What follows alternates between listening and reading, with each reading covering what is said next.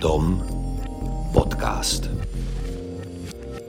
Dom o stavbách, priestore, meste, krajine a interiéri. A vítajte pri ďalšom dieli nášho podcastu s názvom Dom, kde sa bavíme so slovenskými architektami a dnes architektkami. Naše pozvanie prijali Jana Benková, Livia Gažová a Kristýna Tomanová. Vítajte. Ahojte. Ahojte.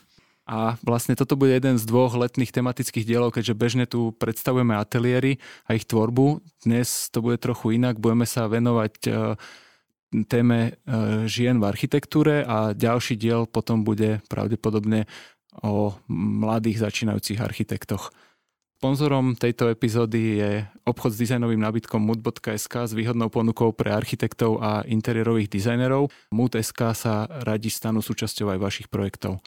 Babi, aby som vás na začiatok asi predstavil. Vlastne náš koncept bol taký, že máme tri mladé úspešné architektky, ktorá e, každá robí trochu niečo iné a mohli by ste nám povedať e, záradom o tej vašej ceste. Vlastne jedna pôsobíte v praxi, jedna pôsobíte povedzme v verejnej správe alebo aj v rôznych iných aj neziskových projektoch a jedna ste e, praktizujúca architektka na materskej dovolenke, čo je tiež ako taká špecifická pozícia, čiže poďme záradom kto začne? Kto sa pýta? Dobre, tak ešte raz ďakujem za pozvanie. Aby som popísala nejak tú svoju dráhu, tak možno začnem školou. Tak uh, ja som vlastne vyštudovala bakalára na fakulte architektúry v Bratislave a uh, to mi nebolo dosť. tak som sa pozerala po nejakých teoretickejších smeroch, tak som potom zakotvila vlastne na Akadémii umení v Taline, kde som vyštudovala vlastne magisterský obor urbané štúdia no a teraz som vlastne ešte stále, uh, asi aj dlho budem ešte doktorantka na Fakulte sociálnych studií v Brne. Venujem sa teda skôr takej urbanej sociológii. Uh, no a to, čím sa živím, alebo to, to, čo robím v tej praxi, je, ako si povedal, že uh, je to síce aj spolupráca s verejnou správou, ale skôr sa cítim vlastne doma v tom treťom sektore a viac menej robím vždy uh, ako keby s láskou to, čo ma baví a, a skúšam sa tým nejak uživiť. Um, takže robím vlastne na viacerých projektoch zároveň, že, že ja som taká strašne fragmentovaná proste. Um, venujem sa jednak um, projektom v Piešťanoch, odkiaľ pochádzam, čo sú rôzne, uh, povedzme, že aktivistické veci. Uh, spolupracujem so Združením Punkt v Bratislave, robíme rôzne participatívne procesy a uh, projekty spojené možno trochu s popularizáciou alebo vysvetľovaním, najmä teda urbanizmu a architektúry a spolupracujem aj so Združením Čierne diery na rôznych e, regionálnych rozvojových projektoch. E, zároveň sa teda cítim dobre v tej rovine ako keby popularizácie architektúry alebo marketingu, takže snažím sa aj publikovať, písať a teda doteraz som spolu moderovala aj rozhlasovú reláciu o urbanizme Živé mesto, ktorá bežala na Radiu FM. Toto bola Livia Gažová a teraz niektorá z ďalších. Tak e, ja vlastne úplne naopak ako ty, Lívia, e, som sa strašne skoro hrabala do tej praxe, že tá teória ma až tak nebavila, som taký človek, čo si potrebuje veci ohmatať. A, a takže už počas školy, školy som akože utekala k nejakým takým projektom a možno nejakému aktivizmu a potom už veľmi skoro som začala robiť u Peťa Jurkoviča, myslím, že to bolo počas bakalárskeho ročníka alebo tak niekedy. A tam vlastne my sme sedeli s Gutgutom a tam nebolo vôbec e, potrebu sa nejak uchytiť v tej architektonickej obci, takže to ma strašne bavilo, že nové tváre, nové známosti, takže som skôr tak utekla z tej školy do tej praxe strašne rýchlo. A, a tam som potom vlastne aj po škole ostala u Peťa a postupne teraz to je, prelievať do takého osamostatňovania. Strašne ma bavilo robiť aj nejaké iné projekty popri tej uh, práci architektonickej, klasickému projektovaniu. Uh, to sa mi podarilo zabrnúť skr- skrz občianske združenie Artung, ktoré sme na škole mali do rôznych projektov. To bolo akože veľmi veľké oživenie. To sa mi žiaľ už v poslednej dobe nejak časovo to nestíham, ale to, to by som sa k tomu ešte chcela teda určite vrátiť. Vlastne ty si spolupracovala aj na sérii filmov Ikony. Áno, áno, áno.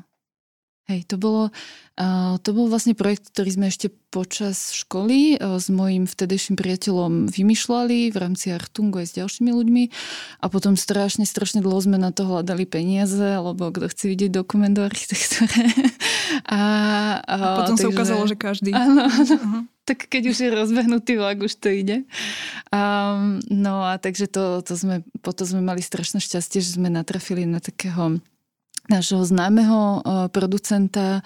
Produkovali to potom Juraj Krasnohorský s Heňou Cvengovou, čo sú strašne šikovní producenti filmoví a majú strašne široký záber eh, v rámci dokumentu, v rámci mladých, nových, talentovaných režisérov, takže nakoniec myslím si, že to vypalilo strašne dobre, ale teda akože bola tam, zohralo tam šťastie určitú úlohu. Ja som práve o tomto čítal, o tom projekte na Archinfo, že vlastne to ako keby mladí, talentovaní architekti pripravujú sériu dokumentov o, o, o tej najstaršej o tej staršej generácii, generácii a to je vlastne aj možno dôvod, prečo sme vás vyberali, že vlastne cítim za vašou prácou taký väčší, širší záujem ešte o tú architektúru. Čiže ešte nám zostáva Jana Benková na predstavenie. Mhm, ahojte, tak ešte raz ďakujem za pozvanie. Bolo to veľmi milé v tomto koronovom čase sa stretnúť aj na takéto pôde.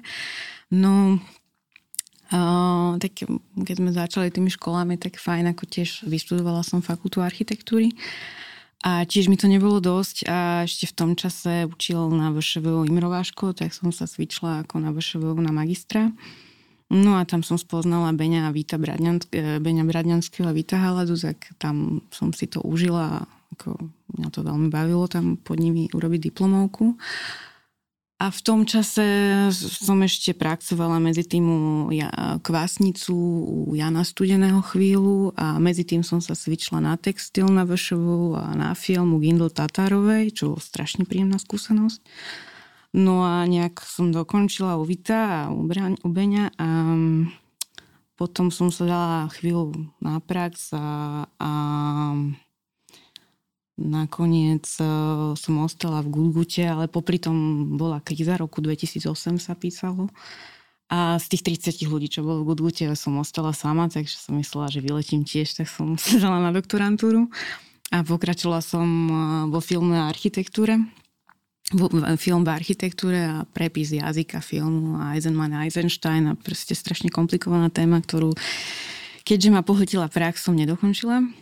Ale bolo to super jazda, ako mm, strašne ma bavili konzultácie s Marianom Zarvanom a s Beňom a, a ešte na škole bola taká mm, jedna pani profesorka na fastu a teraz si nespomeniem na meno. Ale bola to strašne pekná téma, len vyžadovalo si to strašne veľa času večer a keďže som mala výbornú prax v Udúte a chalani mi dali priestor voľnú ruku, tak ako tá doktorantúra mm, nemali kto dopísať, už len posledná bodka.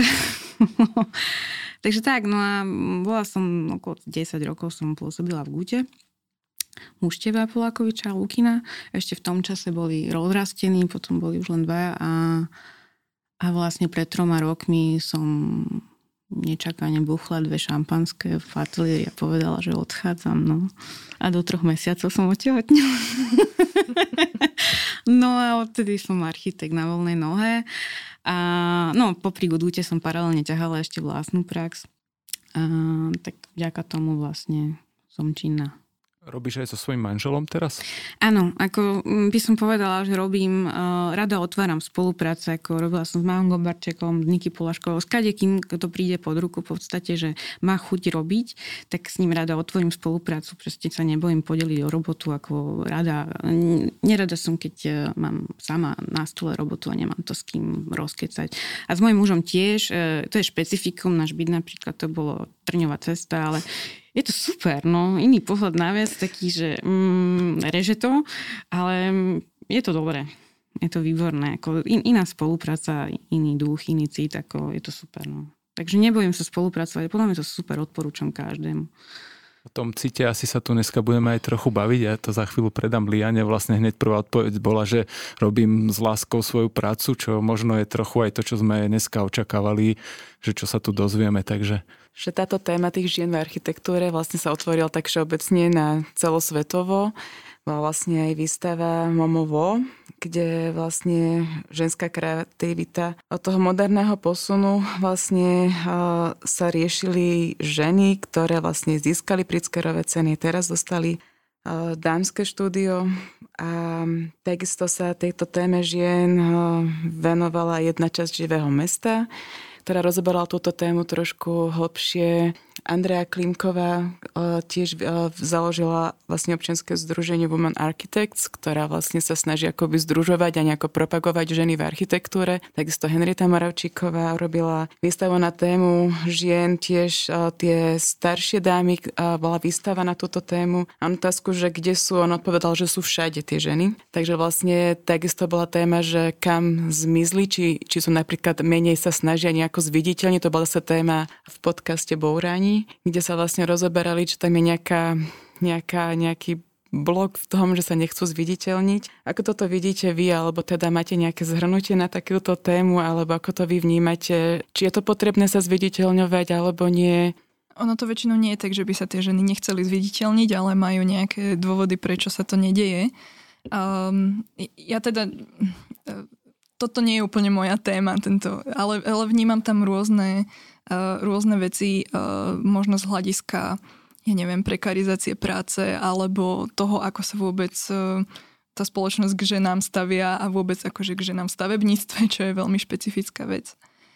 Um, ale teda ja, ja to vnímam možno tak, že tá, tá iná pozícia ženy sa trošku ukáže až potom, keď má deti Mám taký pocit, že napríklad ja ešte deti nemám a nemám až taký pocit, že by ma niekto akože vyčlenoval alebo že by som proste nemala podobné možnosti ako muž. Proste uh, môžem si budovať svoju kariéru, ale myslím si, že ten zlom nastáva až vtedy. Možno mi to potvrdíš, ale um, mám, mám akože skúsenosť, alebo teda počula som od svojich kamarátov, ktoré napríklad pracovali uh, v ateliéroch uh, na, na tú živnosť, na ten švart systém jednoducho, že aké to pre nich bolo ťažké na tú materskú ísť, že si museli založiť vlastne fejkové SROčky, aby proste aspoň nejakú tú materskú dostali. Čiže toto súvisí, sú, je to proste ženská téma, ale je to, je to téma aj vôbec, ako funguje to architektonické pole z hľadiska práce a, a jej ocenenia mám pocit. Mm, je to veľká téma, aj v Čechách sú také, teda tá platforma architektky, neviem, či na zaregistrovali ste. A ja úplne súhlasím s tým, že pokiaľ som nemala deti, tak e, som toto vôbec nevnímala. Proste som si išla svoj drive a rovná čára a doprava doľava. Ako... Ale mám pocit, že tie že ženy, ako vôbec si myslím, že sa zhodneme v tom, že sa nevyčlenujeme ako ženy, že cítime proste, že ten gender proste už neriešime v Bratislave. Špecificky v Bratislave sa to nerieši. Ale je to tam. Ja cítim, že keď dojdem na stavbu a vidia chlapi babu, tak ako mm, majú pocit, že majú so mnou jednať ako v rukavičkách, potom ich človek dostane tými detailami a zistí, že vlastne nemá, nemá oporu ako v tých ľuďoch, ktorí nemajú prax vlastne na tých stavbách, že to zabrdám ďalej, že tá zručnosť sa vytraca. Ale ako ženy, um, ja neviem, um, to materstvo zmení priority úplne. A ten čas sa proste skomprimuje a jedna vec, že napríklad aj ja si neviem, jak dva, architektku s dvoma deťmi pri tom timingu uh, a seme, jak fungovať. Uh, je to veľmi komplikované a človek sa musí tomu proste oddať, je to tak a ísť do toho s tým a nejak bude. Uh, nejak je. Ale je pravda, že veľa architektiek, čo ako stretávam, čo som sa bála aj na tých parkoch, že mamičky a pak je jemine prepnuté baby. A není to úplne tak, je plno architektiek, a zvlášť architektky som stretla na tých parkoch, teda v tých parkoch, a, ale jedna sa dala na pečenie koláčov, druhá no, dojčiaca matka, akože začali robiť kurzy, hej, mamila, neviem. Ako málo kto sa vracia tej architektúre lebo ten timing a tá zodpovednosť a tá kontinuita, není to malba, je to proste proces a neustála komunikácia. Je, keď moje deti spia, tak proste telefonujem mm, a maily vybavujem a v noci sa dám započítať, no je to také, ale ako inak sa nedá, no. That's life. Ja mám pocit, že s tým zviditeľňovaním toho pri tých ženách je presne o tom, že Neviem kedy. Ale je to o prioritách vyslovene, že nevadí toto vyčlenovanie, že ženy v architektúre alebo tak, no, ale, no. ale proste treba o tom hovoriť, lebo mm, ale možno nie je tým systémom, že ženy, ale proste ten celý systém, ako to funguje. Že... No to som sa vás, vás chcela spýtať, dať proti otázku, že ja si vlastne na toto neviem úplne urobiť názor, že keď sa tak samostatne škatulkujú, kategorizujú ženy, že či to nie je také jak Olympiáda pre handicapovaných, že um, tak tu máte špeciálnu kategóriu, keď už ste tu a, a tak, akože ja som zarytá feministka, hej, že vôbec sa za to nehambím, ale že neviem si úplne urobiť postoj k tomuto. Mám pre aj proti. Ako to, to tiež vlastne rozoberali na VŠVU, že vlastne je to akoby kontraproduktívne, že výstava len žien a tiež mi to osobne vadí, ale tiež máme tu potrebu, že vlastne keď sa tu stále rozprávame, tak stále sa chodia iba tí chlapí a stále sú iba oni a, to sa a zlomí. stále niekde, vždycky niekde akoby miznú. Tak bola tá otázka, že, že sú možno akoby tá tretia časť, alebo keď sú aj štúdia, tak tá žena odíde, povedzme, robiť zosávky, alebo robiť teóriu, alebo robí niečo iné, čo možno nie je priamo s tou stavbou, ako tá predstava toho architekta, ako takého tradičného, že množstvo aj tých mojich kamaratiek eh, sú v takých menej populárnych alebo eh, té, eh, praxi, ale teda pracujú v nejakých interiérových štúdiách alebo tak, ale vždy sú také nejaká spolupráca, že nie akoby tá, tá hlavná línia tak preto tam bola akoby aj tá otázka, či tá architektúra potom je aj pre tie ženy, akoby vhodné to povolanie v tej, v tej hlavnej línii by som to nazvala, pretože na úrade sa dá fungovať. A tiež je vlastne aj to, že sa vlastne všeobecne vo svete zvyšuje to množstvo žien v školách. Vlastne len tretina sú muži a finálne, keď sa dávajú pečiatky do všetkých pečiatkovaných architektov, je len 10% žien. Že vlastne je to, či je to len o tom systéme, že tam je nejaký problém, alebo či je tam aj niečo s tým, s tou ženskosťou. A takisto mňa ešte všeobecne zaujíma aj tá téma všeobecne ženskosti, čo sa netýka len priamo žien, ale akoby mám teda akoby pocit, že sa vytráca také to typické ženské, že aj tie ženy, ktoré musia byť e, teda, alebo sú populárne, alebo teda známe, musia byť skôr akoby treba tú mužskú rolu alebo mužské správanie. Takže to je pre mňa aj taká otázka, možno potom zase späť na vás, či to vy tak vnímate, že že také tie jemnosť, alebo takéto, také tie, možno také typické ženské krivky, alebo takéto formovanie aj v architektúre, prípadne tie farby, že či je to také, že to musí všetko teraz také napnuté, prísne, funkčné, alebo je tam aj nejaká voľnosť pre nejakú možno dekoráciu alebo pre, pre niečo také zútulnenie toho domova. Pre mňa to ženské ani nie je až tak o týchto formách, ale skôr o nejakej, to čo ty nazývaš jemnosť, ja by som to skôr nazvala, že starostlivosť a, a alebo že, že pre mňa je napríklad, že participatívny prístup je ženský. E, pýtať sa a, a starať sa o názory alebo o potreby všetkých e, ľudí, to je ženské. To si pekne nazvala, že starostlivosť o klienta, neustála komunikácia, tak. zodpovednosť. A nemyslím si, že je to v nejakých krivkách, lebo mm. pre mňa sú aj mužské ateliéry, ktoré majú tento prístup a, a, majú, a sú vlastne v tomto zmysle feministické a nemusia ich tvoriť iba ženy. Hej? Asi. Ja s tebou úplne súhlasím, že není to ani akože v tom štýle alebo čo tvoríme, ale tiež tu vnímam tak, že architektúra je služba v prvom rade a akýkoľvek zadania mám teraz také, že dokonca že kvety rozhazujem po byte, hej. A je to pre mňa nové a je to super, ako v zásade ja to beriem ako komunikácie, že ženy sú väčšinou mekšie, ale není to, nevedela by som to povedať ženy alebo muži, ale proste ten spôsob komunikácie a tá starostlivosť cít, no to asi tak. Lebo Mm, ja by som povedala, že niektoré baby sú dokonca tvrdšie, hej. Ešte, mm-hmm. ešte akože že čistý funkcík, ale a betón a Maja Rojko, však ona je celá sivá, krásne to robí, ale proste akože to vidíš, že to je taká čistota, to by človek nepovedal na babu a predsa. Takže nemyslím si, že to je vo farbách alebo štýle, ale skôr ten prístup ku klientovi a tá, tá, to obalenie a tá komunikácia neustále. A ja mám rada napríklad na sebe, že keď si vytvorím vzťah s klientom, že vtedy to šijem na ňo na mieru, že to proste nie je, že hodím tam palicu na pozemok a nie, akože to tam rozparcelujem. A proste je účastný celého toho procesu, síce na začiatku je taký, že kedy to už bude. Ale vždy sa tak nájdeme a je to strašne príjemné s ním proste potom toho človeka stretnúť, keď vás pozve na kávu a, a proste, že je to kamoš konec koncov. Mám veľa klientov, ktorí už no veľa v úvozovkách, ale to sme kamoši a veľmi dobrí kamoši. Ako, keď sa to podarí, no len je to trňová cesta, áno. Musia vydržať aj my, aj oni. To tiež vlastne muži môžu byť starostliví o svojho Áno, klienta, určite, že, že nie, nie to ženy muži, ale... Ja si myslím, že tá škola už vyfiltrovala trošku uh, povahy tých ľudí, že tam moc neprežili uh, také neviem, ako by som to nazvala, slabšie povahy. a, takže, takže aj z tých báb, aj z tých chalanov to vyfiltrovalo niečo.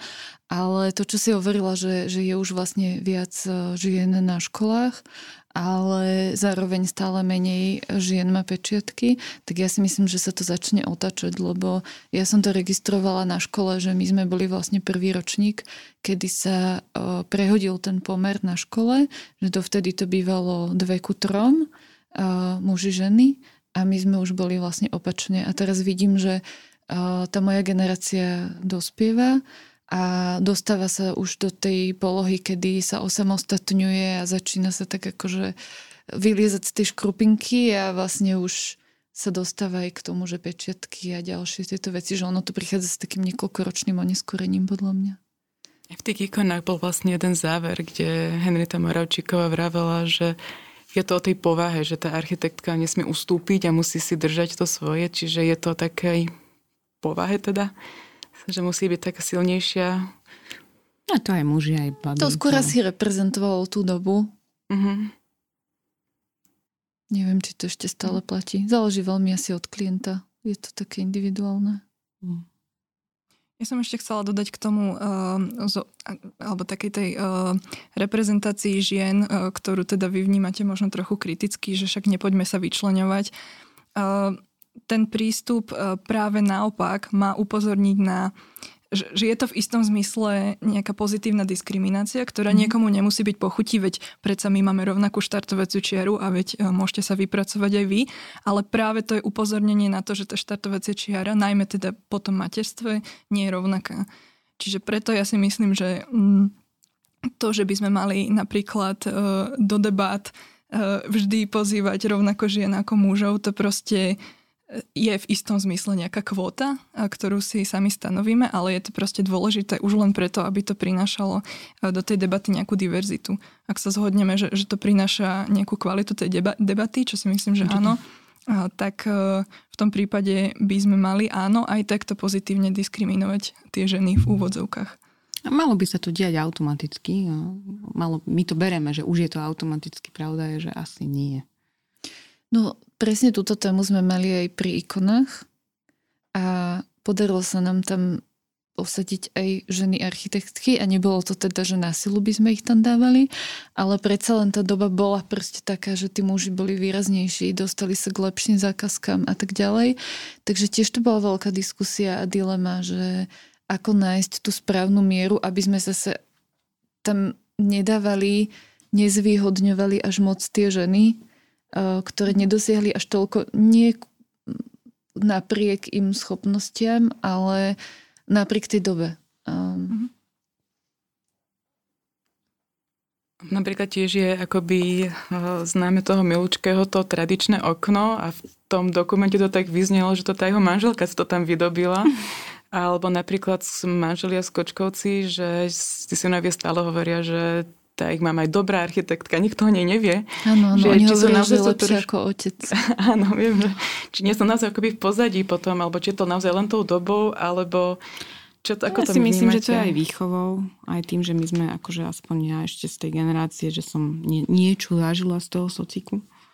No, ako je, je to tak, proste iný pohľad, iná práca a proste je to tak, no, sme tu. Ja som konkrétne dnes bola v Milučkého dome, tak uh, je to veľký zážitok pre mňa, tak som vám to chcela sprostredkovať, že zrovna keď si hovorila o tom okienku, um, my teraz robíme taký zásah v dome umenia v Piešťanoch, čo je Milučkého stavba a chceli by sme vlastne obnoviť uh, taký nápis, uh, ktorý niesol informačné údaje o tej budove. A, a tam sa ako autor uvádza iba Ferdinand Milučky, aj keď vieme, že tam boli aj rôzni iní konštruktéri a hlavne teda jeho manželka Julia Kunovská, ktorou som sa dnes rozprávala, ktorá je teda autorkou interiéru. A bola to veľmi zaujímavá debata, pretože ja som mala pocit, že v roku tom, ako máme, by sme možno mohli tie údaje trošku updateovať a možno ju tam aj uviesť.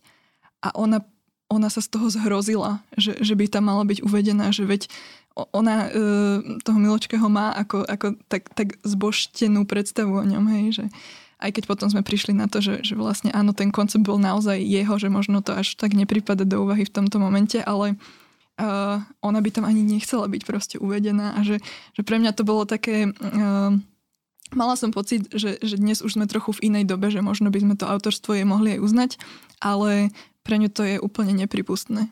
No, to bolo celkom zaujímavá vec. To je ako si hovorila vlastne s tou výchovou, že to je možno naozaj otázka dvoch generácií, že tá mhm. paradigma mm.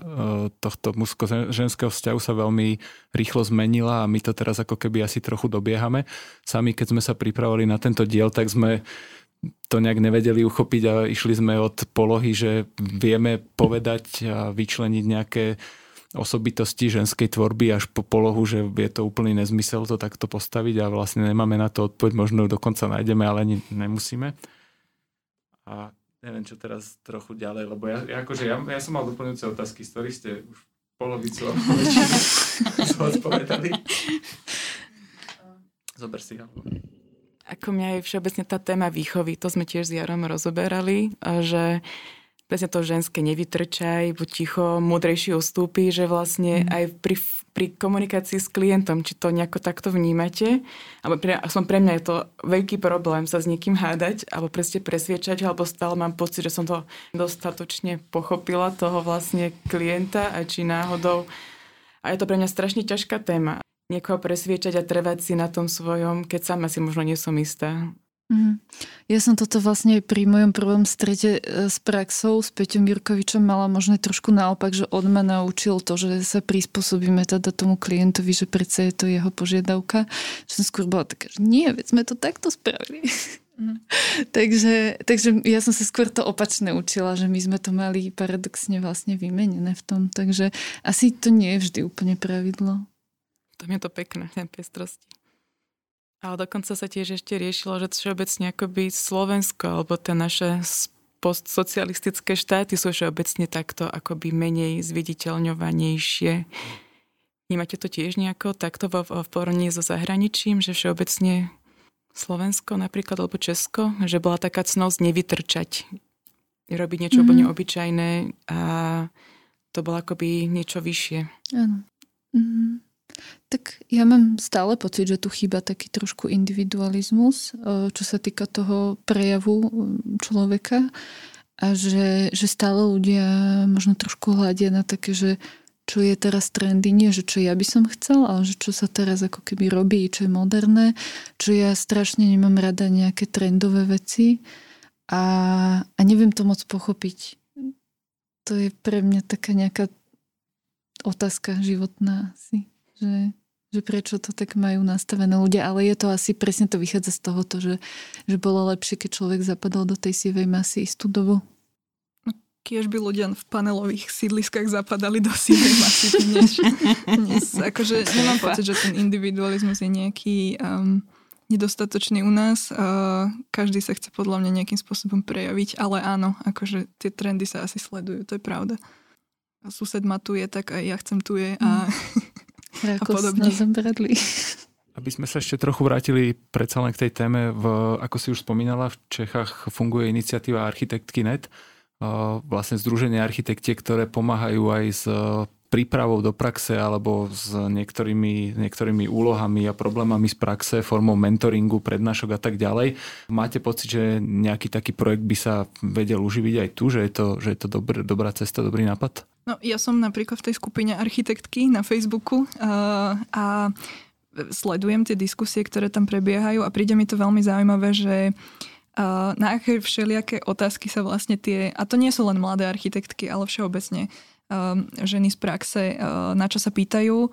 Um, a že vlastne také veci by možno v tom všeobecnom diskurze nejak nezazneli, že oni tam cítia nejaké bezpečné prostredie, kde ich nikto nevysmeje a podobne, že v tomto je to, to, tá ženská platforma je veľmi fajn. A, a áno, robia aj mentoringy a podobne. Učia možno aj takej, že um, cene, ce, cena svojej práce, že, že ako si to dobre nastaviť a, a tak. To je asi veľmi dobrá odpoveď, lebo vlastne asi takéto všeobecné školenie alebo taká pomoc by sa zišla komukolvek v architektúre, ale vlastne tento mm, postreh, že je to mm. nejaké bezpečné prostredie, kde sa opýtať čokoľvek, tak to je, to je veľmi fajn. Ako sú v tomto šikovné, musím povedať, že ako uh, neboja, ne, neboja sa združovať. Hej? Či už mm. ako na sociálnych sieťach alebo hoci kde. Možno je to vývoj ododané, hej, z toho praveku. To, to máš z tých materských skupín teraz sa Ale tak... nie, nie, nie, nie, špecificky túto, títo architektky ako uh, samozrejme kúkať, čomu ako matka dojdeš, ale uh, myslím, že také, že ne, nebojíme sa komunikovať medzi sebou a strašne ľahko sa nadvezujú také tie kontakty, ako je to, je to a myslím, že v tomto ako špecificky ženy sú lepšie ako chlapi, aj keď no, zase um, neviem, ja, ja som tímový človek, takže ja to mám rada. Aj, ako individualizmus fajn, ale otel potel. No. Nie, nie ega vadia troška, ako treba ich, ale do istej miery slušnosti, zodpovednosti, e, starostlivosti, ale mám rada tým, ako keď sa to tak viac názorov a mhm. jedna cesta. No a na tvoju otázku, že či by to mohlo fungovať na Slovensku, tak určite to treba je, ale e, ešte si treba uvedomiť, že um, myslím, že to združenie má aj nejaké, možno aj trošku finančné krytie uh, z neviem, či z ministerstva kultúry, alebo jednoducho uh, mám pocit, že v Čechách uh, tým, že tam existujú aj rôzne grantové schémy, ktoré uh, postihujú aj architektúru, čo na Slovensku je napríklad z FPU je to veľmi tak okrajovo, ale sú vyslovene špecificky zamerané aj na výskum alebo aj takéto organizovanie alebo rôzne výstavy a popularizáciu.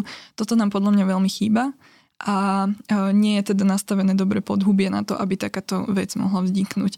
Že naozaj to môže byť iba ako taký hurá systém, ale to nie je úplne udržateľné, mám pocit. Ty si vlastne už začína, začala spomínať nejaké špecifika trochu ženskej práce. To bola možno jedna z vecí, ktoré sme, do ktorých sme tiež chceli zabrnúť. Neviem, či vôbec sa o nich dá hovoriť, ale OK, ty si spomenula nejak, nejaké zdieľanie a Livia spomínala nejakú starostlivosť. Je okrem takýchto formálnych alebo takýchto e, spôsobov práce samotná architektonická tvorba ženy je iná? Ja neviem, nemyslím si. Podľa mňa je to o človeku, ako nezávisí či chlap alebo baba.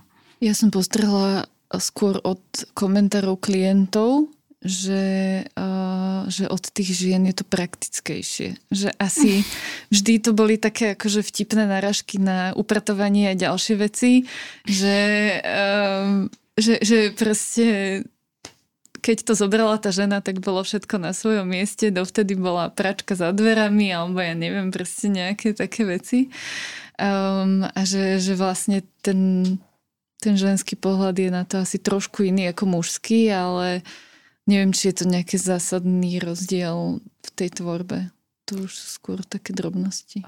Ja neviem až tak zhodnotiť architektúru, ale možno sa viem vyjadriť e, k urbanizmu a k stavbe miest. A mám pocit, že tu sa dosť prejavuje e, tá ženská citlivosť e, ktorá je naviazaná na tú osobnú skúsenosť s tým, ako sa mesto využíva, ako bezpečne sa v ňom E, žena cíti napríklad po zotmení, e, ako prechádza parkom, ako, ako vyzerajú ulice. A e, ja som bola trošku smutná, že keď som prišla do Talinu, tak ja som sa vlastne prvýkrát dozvedela, že existuje nejaká spojitosť medzi gendrom a, a stavbou mesta. Že vlastne v tej Bratislave toto vôbec nebola téma a pritom tam je toľko veľa vecí, ktoré sa dajú povedať, eh, že teraz vlastne eh, konečne teda sa táto téma otvára eh, cez Metropolitný inštitút a v Bratislave a už je to akože trošku známejšie, ale to, že, že rozdielne pohľavia rozdiel, majú rozdielne skúsenosti s mestom, je relatívne nová vec a je to veľmi dôležité na to, že ako sa ten človek v meste cíti a ako ho môžeme budovať a, a navrhovať a stavať tento koncept vlastne takého uh, gender mainstreamingu sa to nazýva, uh, razia veľmi vo Viedni, alebo teda aj v iných mestách, ale najmä toto nám slúži, aspoň mám pocit pre Bratislavu ako taký vzor vlastne cez moju kolegyňu Milotu Sidorovú. Ide o to, že ženy sa napríklad v meste inak pohybujú, pretože majú trošku iné sociálne alebo životné role.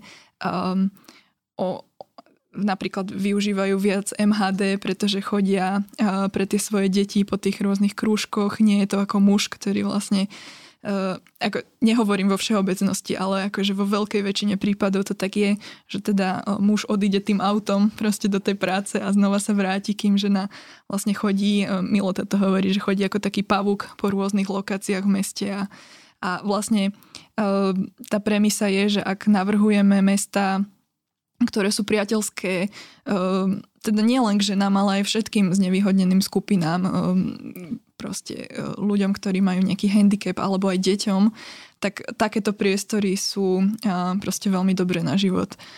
A toto si treba uvedomiť, keď e, vôbec nejaké mesto e, alebo nejakú, nejaký urbanizmus navrhujeme. Nie je to až tak o tých veľkých gestách, ako o tom každodennom používaní, ktoré musí byť príjemné pre každú skupinu ľudí. A o tomto je možno ten v úvodzovkách ženský princíp, že myslíme na všetkých, snažíme sa ich zahrnúť a staráme sa o nich. Jednoducho.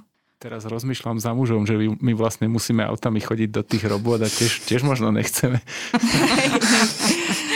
tak áno, možno chcete chodiť na bicykli, hej? Profesor Bahna vlastne napísal, že ženy aj muži vlastne sú fyziologicky aj psychologicky odlišní, ale zároveň sa to tak doplňa. Či máte ten pocit, že v tej architektúre, keď ste spolupracovali s mužmi, že to tak spolu možno lepšie fungovalo, že ste doplňali tie rôzne pohľady a vytvorili nejaký kompaktnejší alebo lepší celok? Ja neviem, no ja som dlho bola v ateliéri, kde bola prevaha mm, mužov a ako ja som s tým bola absolútne OK ako, to podľa mňa není o tom, to ako, skôr je to o tom veku, že keď robí človek s mladším kolegom, tak ten ešte není taký obrúsený, hej, ten ešte tak, e, by som povedala, že tak striela strašne ide potom, potom, že musíme to nejak tak akože inak spraviť, inak, lepšie, neviem.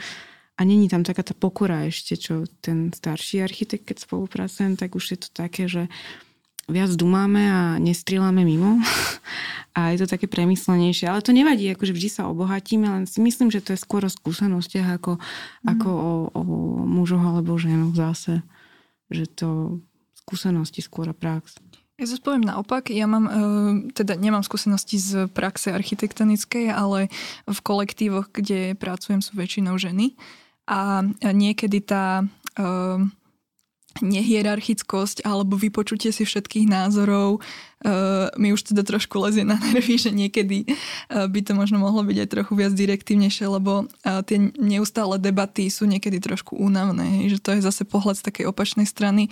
V tomto mne sa možno trošku lepšie pracuje s mužmi a áno, mám pocit, že tam je nejaké doplňanie, ale neviem to úplne vysvetliť, mm. že v čom to je. Asi je to o tom človeku, s ktorým si sadnete a a, a spolupracujete s ním. Hej. Tak. Mm. Ja mám pocit, že po tej pracovnej stránke to funguje úplne dobre. Možno ešte sa prenašajú také zvyky z domácnosti na fungovaní toho kolektívu, čo vnímam vo svojom okolí. Um, že to je ešte také niekedy také zvláštne, že keď niekde príde človek a vždy sa tá baba postaví spraviť kávu alebo tak, ale to už sú také akože hlúposti, že myslím, že na tej, na tej práci ako takej alebo na tej architektúre či sa to prejavuje, to si netrúfam povedať. Ten a výsledok myslím si, že je... Hej, áno, áno, hej. Ja som mala taký super zážitok, že mm, komunikovala som uh, s jedným starostom uh, a stal pri mne vlastne môj kvázi kolega architekt a uh, bolo to teda o dažďovej kanalizácii. Super konverzácia. A mne sa normálne stalo, že um, a to mám pocit, že, že tak, to bolo na východe, hej. Že, že mám pocit, že v Bratislave alebo takto, že ne, nemala som nikdy taký zážitok. Jednoducho, ja som sa snažila vlastne reagovať na to, čo hovoril ten starosta a on ma úplne, že ignoroval. A ja, hm, že čo sa deje, že že možno hovorím akože blbosť, alebo hovorím moc ticho.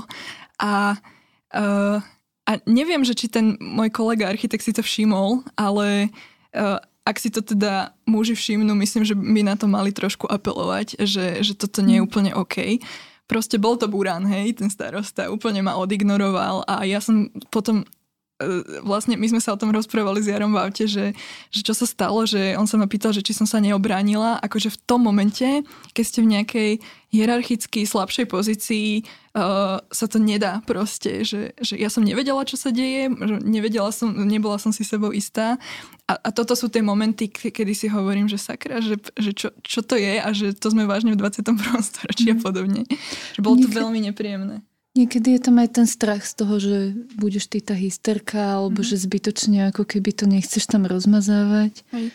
Ale uh, ja som sa o toto podelila na svojom Instagrame a zistila som, že to je úplne bežné a mňa to totálne šokovalo, lebo ja som sa s tým predtým nestretla, ale mne písali kamarátky z rôznych odvetví, proste jedna je šéf kuchárka, jedna je analytička, uh, statička, neviem čo a že sa s tým stretávajú dennodenne. Vlastne, mm. že na tých poradách, e, kde oni prezentujú nejaký názor, uh, ktorý je úplne ako keby to povedali do vzduchu a potom, keď to povie uh, následne nejaký ich mužský kolega, tak div, že mu nezatlieskajú. A, a mňa to totálne prekvapilo, ale vlastne je to ešte bežná prax. Bohužiaľ, ano, ja akože je to smutné. počúvam z iných sektorov, že myslím, že ešte sme, akože chvála Bohu, v takej dobrej bublinke našej, také mm. alternatívnej, ale že také tradičnejšie sektory ako bankárstvo, um, právnici a tak ďalej, to počúvam, že tam sa to ešte drží zo pár rokov pozadu. Áno, a to potom súvisí s tým, že žena musí vlastne preukázať svoju odbornosť možno trikrát mm. viac ako ten muž na to, aby ju niekto bral vážne. A ešte je to vidno aj e, na tom, keď sú nejaké e, napríklad výberové konania, e, kde je veľmi typické, že že, že žena sama seba podcení a, a neprihlási sa napríklad na nejakú pozíciu, kdežto muž proste úplne suverene tam nakrača a vie o tom veľké hej. A, a ja si, nie, že ja si to všímam akože aj na rôznych proste výberových konaniach, kde naozaj, že, že to sebavedomie niektorých mužov je, je tak veľké, že, toto by, že, že mám pocit, že, že toto by si proste žena nikdy nepovedala, že, že idem mm. sem. Uh, aj keď možno by na to mala možno oveľa viac ako ten, uh, ten chlap. Mne sa v tomto strašne páči muži, ktorí si to začnú všímať a začne ich to úprimne hnevať. Mm-hmm. To je podľa mňa to, čo potrebujeme. Aj. Takže muži, Robte s tým niečo. že nemôže to byť, ten boj nemôže byť len o ženách, aby si vybudo- vybojovali tú svoju pozíciu, ale proste je to celej spoločnosti, ktorá takto musí konať, aby, aby sme tie rozdiely proste nejak zotreli. Najviac sa tu asi bavíme o slušnom chovaní tým pádom mm-hmm. a vlastne s tým súvisí aj taká tá vec, že keď žena ide na stavbu a celé to správanie tam, že vlastne to ste si určite prežili, ale mimo toho teraz uh, zaujímalo by ma, že už ste pár rokov v praxi alebo viac rokov v praxi a bola by architektúra cesta, ktorou by ste sa dali znova? Nelutujete to, alebo aký je váš postoj k tomuto? Predsa len my sme sa aj zase bavili pred nahrávaním s Liviou, že jednak ty sa zaoberáš tou témou v práce architektov, toho švart systému a celej tejto náročnosti aj, aj vlastne architektúra je taká špecifická, že tam viete míňať nekonečné množstvo času, ktorý niekedy len tak vyprchá, ne, nikde sa nejak nezhmotní do nejakého výsledku a je, mne, mne sa občas tak zazdá, že je to vlastne práca, ktorá není dobrá pre nikoho a, a ako, to, ako to vidíte? Išli by ste do toho znovu? Ja áno. Um, ako určite sú obdobia, kedy človek si romanticky vysníva inú, iný job, ale ty, to má asi svoje nevýhody a asi všade to tak funguje. Um, tá architektúra je v niečom taká veľmi vzácná a krásna, že je taká širokospektrálny, širokospektrálny obor je to. Takže mám veľa známych, ktorí sú architekti, ale robia kadečo. A sú v tom strašne šikovní, že mám pocit, že tá škola tak vychová veľmi uh, obratne tých ľudí. Takže je tam taká, je tam taká šikovnosť potom na, na všetky smery. Toto bola tiež téma, že je cítiť tú zmenu, keď je nejaký architekt povedzme na tom úrade, na tých súťažiach a podobne, alebo pre na tých pamiatkových úradoch, mm. že je to veľký posun na zlepšenie, čiže je to určite v tomto smere také možno nenápadné, ale veľmi prínosné. Na mňa ťažká otázka. Ja, ja si neviem predstaviť, že by som robila niečo iné, keď u nás v rodine bola akože taká lekárska rodina veľká, taká celá fáza ako v minulosti a boli všetci zaskočení, že lekári nie, že nebudem. Ale ako ja som spokojná, ako ja ako je to také triky, že mm, áno, razíš si cestu sám vlastné, na vlastné nohy ako baba, ale tak v každej profesii je to podľa mňa tak, či už si súdca, alebo právnik, alebo ja si myslím, že všetko má plusy, minusy, nejako Neviem, ako pravda je to, čo Kika hovorí, že ako architekt, že neviem, či škola alebo prax ťa naučí, že vynájsť sa. Hm. Ale no, musí sa človek nejak uchytiť. Hm. Neviem, no. Ja, ja teda neprojektujem a ani sa tomu nevenujem. A e, ja som si na začiatku hovorila, že uh, veď ja to až tak neviem, že veď je tu milión ľudí, ktorí to robia lepšie ako ja, že ja sa budem venovať túto tým iným činnostiam. A ja som si našla v tom takú uh, niku, že proste uh, venujem sa teraz rôznym projektom, uh, ktoré zahrňajú, ja neviem, že Väčšinu času som, dá sa povedať, e, nejaký projektový manažer uh, projektov, ktoré sa týkajú kultúrneho dedičstva alebo um, architektúry v zmysle... Robila som aj inžiniering napríklad na také uh, prvom momente zdanlivo nerealizovateľné projekty, ktoré sme napríklad robili s čiernymi dierami. Uh, organizujem teraz architektonické súťaže uh, a a najmä teda v tom, v tom písaní a v tej reflexii architektúry vidím, uh, že, že je to veľmi nezaplnené jednoducho, že, že bol, oveľa viac ľudí uh, ta, podobných ako ja by bolo treba, aby sme um, aby sme uh, jednoducho aj tú architektonickú tvorbu mohli nejakým spôsobom aj skritizovať alebo reflektovať a podobne. Že um, ja nevnímam tú svoju pozíciu ako nejakú akože nejakú nižšiu ako tí, tí master architekti, ktorí niečo robia, ale jednoducho um, sú isté činnosti aj v tom architektonickom poli, ktoré nezahrňujú priamo tú projekciu a sú podľa mňa veľmi dôležité. Tak v tomto ja si hľadám to svoje pole pôsobnosti. A by som ešte doplnila, že toto akože si ma fakt ako tak nakopla v tom, že vlastne mňa na tom baví tu, že sa stretávam s ľuďmi a že ma posúvajú že každý železiar alebo stolár alebo niekto, že ja mám nejakú predstavu a my si sadneme a spolu to vymyslíme, že nie som to ja, akože mhm. architekt. Ale že ste, pán železiar mňa tak vycvičil, že a niekoľko, že ja milujem želez, pracovať so železom ako a viem, že keď s ním sádem, zase niečo vymyslíme a posunieme to ďalej. A mňa baví ten posun. Hej? Že síce som mierke jedna ku jednej, ale ako to stretávanie tých profesí a že nie som v tom sama, ale fakt je to tým ľudí zložený z profesí a keď sú dobrí a proste je tam to naladenie, tak je to super. Ako také obohatenie, že, mm. že niekam smeruješ. A samozrejme vlastne... toto, čo hovoríš, to management, to je akože strašne pekná robota. Mm-hmm. Napríklad ja som mala dobrú skúsenosť keď som bola v Gute, tak Štefan a Táňa spolupracovali na tom festivale Dni architektúry a dizajnu. Tak ja som sa tam vždy k ním niečo akože pomáhala a mňa to strašne bavilo stretávať sa ľuďmi, dokonca ísť po hostia na letisko, tak to som si tak pokecala vždy. Takže ako hej, to je super, mm-hmm. ako toto, že zabrdanie do rôznych, ako toto bola akože čerešňa, ok, ale no, blbosť. Hej sa stále všetko mení a obmienia a, a stále sú nejaké nové veci, že mám pocit, že s každou zákazkou sa začína niečo úplne nové, že ide človek od znovu a že vlastne taký refresh a zase akože vyhľadáva všetko a tak, že, že mám pocit, že tak nejak je to stále taký, taký refresh alebo stále niečo, že nezapadneme do takého kolobehu, nudy a to je také príjemné. Ani nemôžeš pri tom strese, no. pri tom, jak sa to rodí, tak akože keď podľa mňa sa to zrodí, tak sa môžeš oslavovať. Keďže som čakal trikrát áno, tak potom by ste nám teraz mohli vlastne povedať o nejakých svojich ďalších plánoch a o svojom ďalšom ako smerovaní. Tak dobre, môžem začať ja. Tak, uh ja sa rozbieham stále. Snažím sa nájsť viac a viac času. Samozrejme, čakajú ma nejaké malé veci, ale hovorím, rada by som sa venovala aj takým, že pomôcť niekomu s festivalom a proste ísť aj do nejakej takej širšej... Toto by ma bavilo, čo si hovorila Livia, že tá participácia a taký ten management, to ma baví, lebo fakt ako posúvam sa aj ako človek a som rada s ľuďmi a vždy ma pri tom napadajú veci. Takže nie len akože projekcia, ako v skutočnosti z tej projekcie človeka tá dráma, ten drill proste to si musíš odsedieť a to není úplne to orechové, čo mám rada, ale tak treba to, kto to spraví. Takže chcela by som aj niečo takéto rozviť.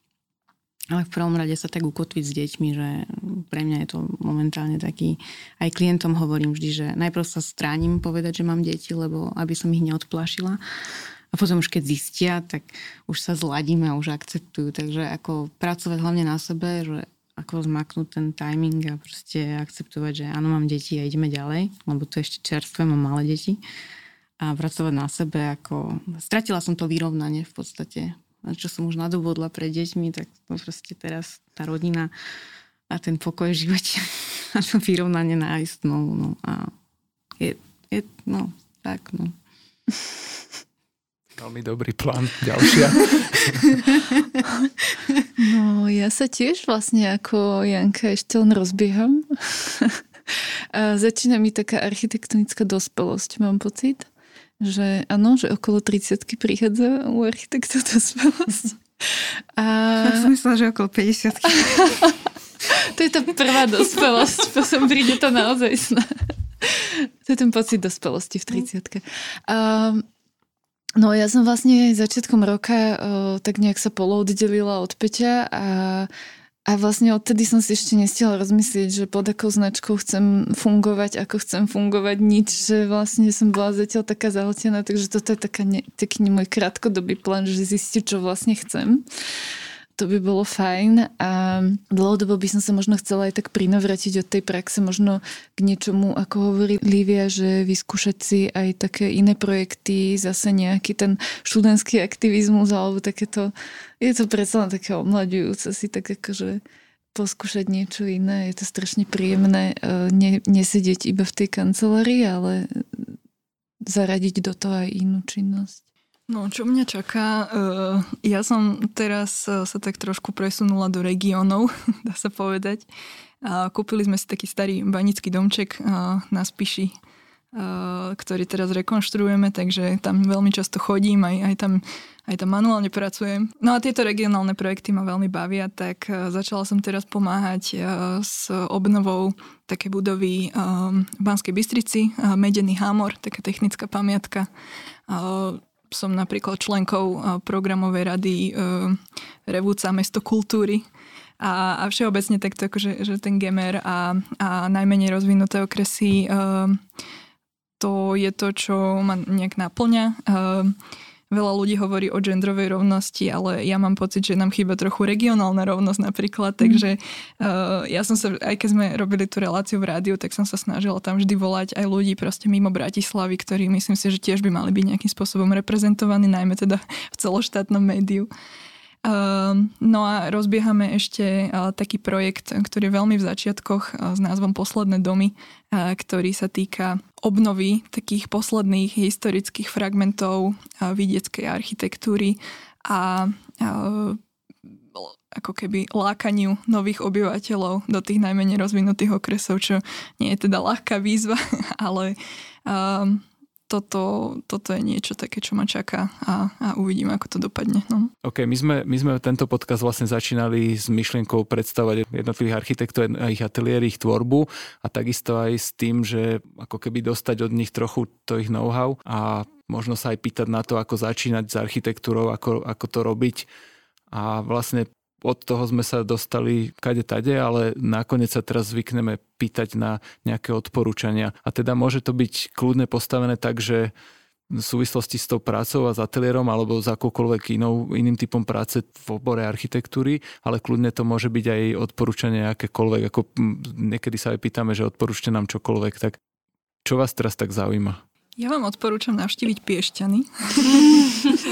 Nie, naozaj. Ja mám veľmi uh, veľký vzťah uh, s mojim rodným mestom a snažím sa tam rozvíjať rôzne aktivity. A prednedávnom sme vydali knižku, ktorá sa venovala sochárským dielam sochy Piešťan a pre mňa je to akože jedno z najkrajších miest na Slovensku. Skúmam ho architektonicky, urbanisticky, sledujem ho. Je pre mňa veľkým potešením, keď proste idem po tej pešej zóne a vidím tam tie davy ľudí, že ten marazmus, ktorý ja v regiónoch vidím, keď chodím na ten gemer, že, že všetci odchádzajú a podobne, nič tam nefunguje, tak vlastne Piešťany sú pre mňa taký balzam na dušu um, že stále je tam čo objavovať. Uh, je tam veľa zelene, veľa peších trás, uh, alebo teda peších zón, uh, veľa cyklistov a jednoducho ja sa, ja sa tam cítim dobre, neviem si predstaviť uh, zatiaľ teda uh, odtiaľ odísť. Takže, takže toľko moje dôvody, prečo napríklad nie som v Bratislave. Ja neviem, že či ešte som, či mám ten vek, aby som mohla niečo odporúčať. že ešte sa cítim tak strašne mlado na to, aby som uh, architektom povedal, že čo majú robiť v živote. Ale um, ja z toho, čo som zatiaľ zistila, mám pocit, že je strašne dobré, keď sa človek vyventiluje inak ako architektúrou. Že na tej škole som bola strašne zasekaná v tom a že ešte som prišla zo školy v, noci, v noci čítala nejakú architektonickú knižku a mám dojem, že mi strašne pomohlo, že sa tak potom uvoľniť a robiť iné činnosti vo voľnom čase a že vlastne vždy taký nadhľad dostanem, keď vlastne prídem uh, k tomu neskôr a vlastne sa zjaví ten, prejaví ten odstup od toho a že úplne nové myšlienky mi naskočia do hlavy. Sami od seba. Čo je tá iná činnosť v tvojom prípade? Uh, začala som sa celkom ventilovať športom. Máme taký mini plavecký klub s dievčatami. Uh, teda to je, že plávanie plus ideme na víno, takže taká dobrá dvojkombinácia. A, a to mi veľmi pomáha, hej. A tak celkovo šport, ale tak jasné, že to je, alebo teda výlety rôzne a filmy umenie, film, film, filmy, aj knihy. Nejak sa mi kopia doma tie o architektúre a, a tie ostatné čítam. Tak je to, je to t- taký filter o, dobrý veľmi. Dobrým filtrom je aj dieťa. Janka. Aj dve deti. No. Dobre, uh, ja neviem, mňa napadlo, že také moto, že upeč koláč. Uh, mám strašne dobrého priateľa, uh, a to je priateľ priateľov Dušo Martinčov, neviem, či ho vnímate. Ja som sa k nemu dostala, on dal takú výzvu, že zaklada book club a sme tam došli k nemu do bytu úplne cudzí ľudia. A musím spovedať, že som stretla najfantastickejších ľudí na svete. Len balzam na dušu. A on mi hovoril, že ak začínal v tom susedstve, mm, v tom bloku susedia na dvore, čo je výborné, výborné susedstvo vedľa Belopoteckého s tým kopčekom. A on upíkol koláč, išiel do dvora a začali chodiť susedia. Bola, kedy tam bol ešte Záhrebská stacionár.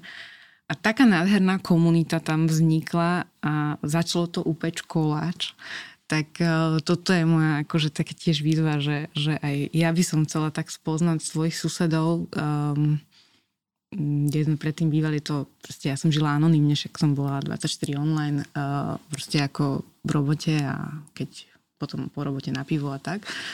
A len odpadnúť a ideš od znova.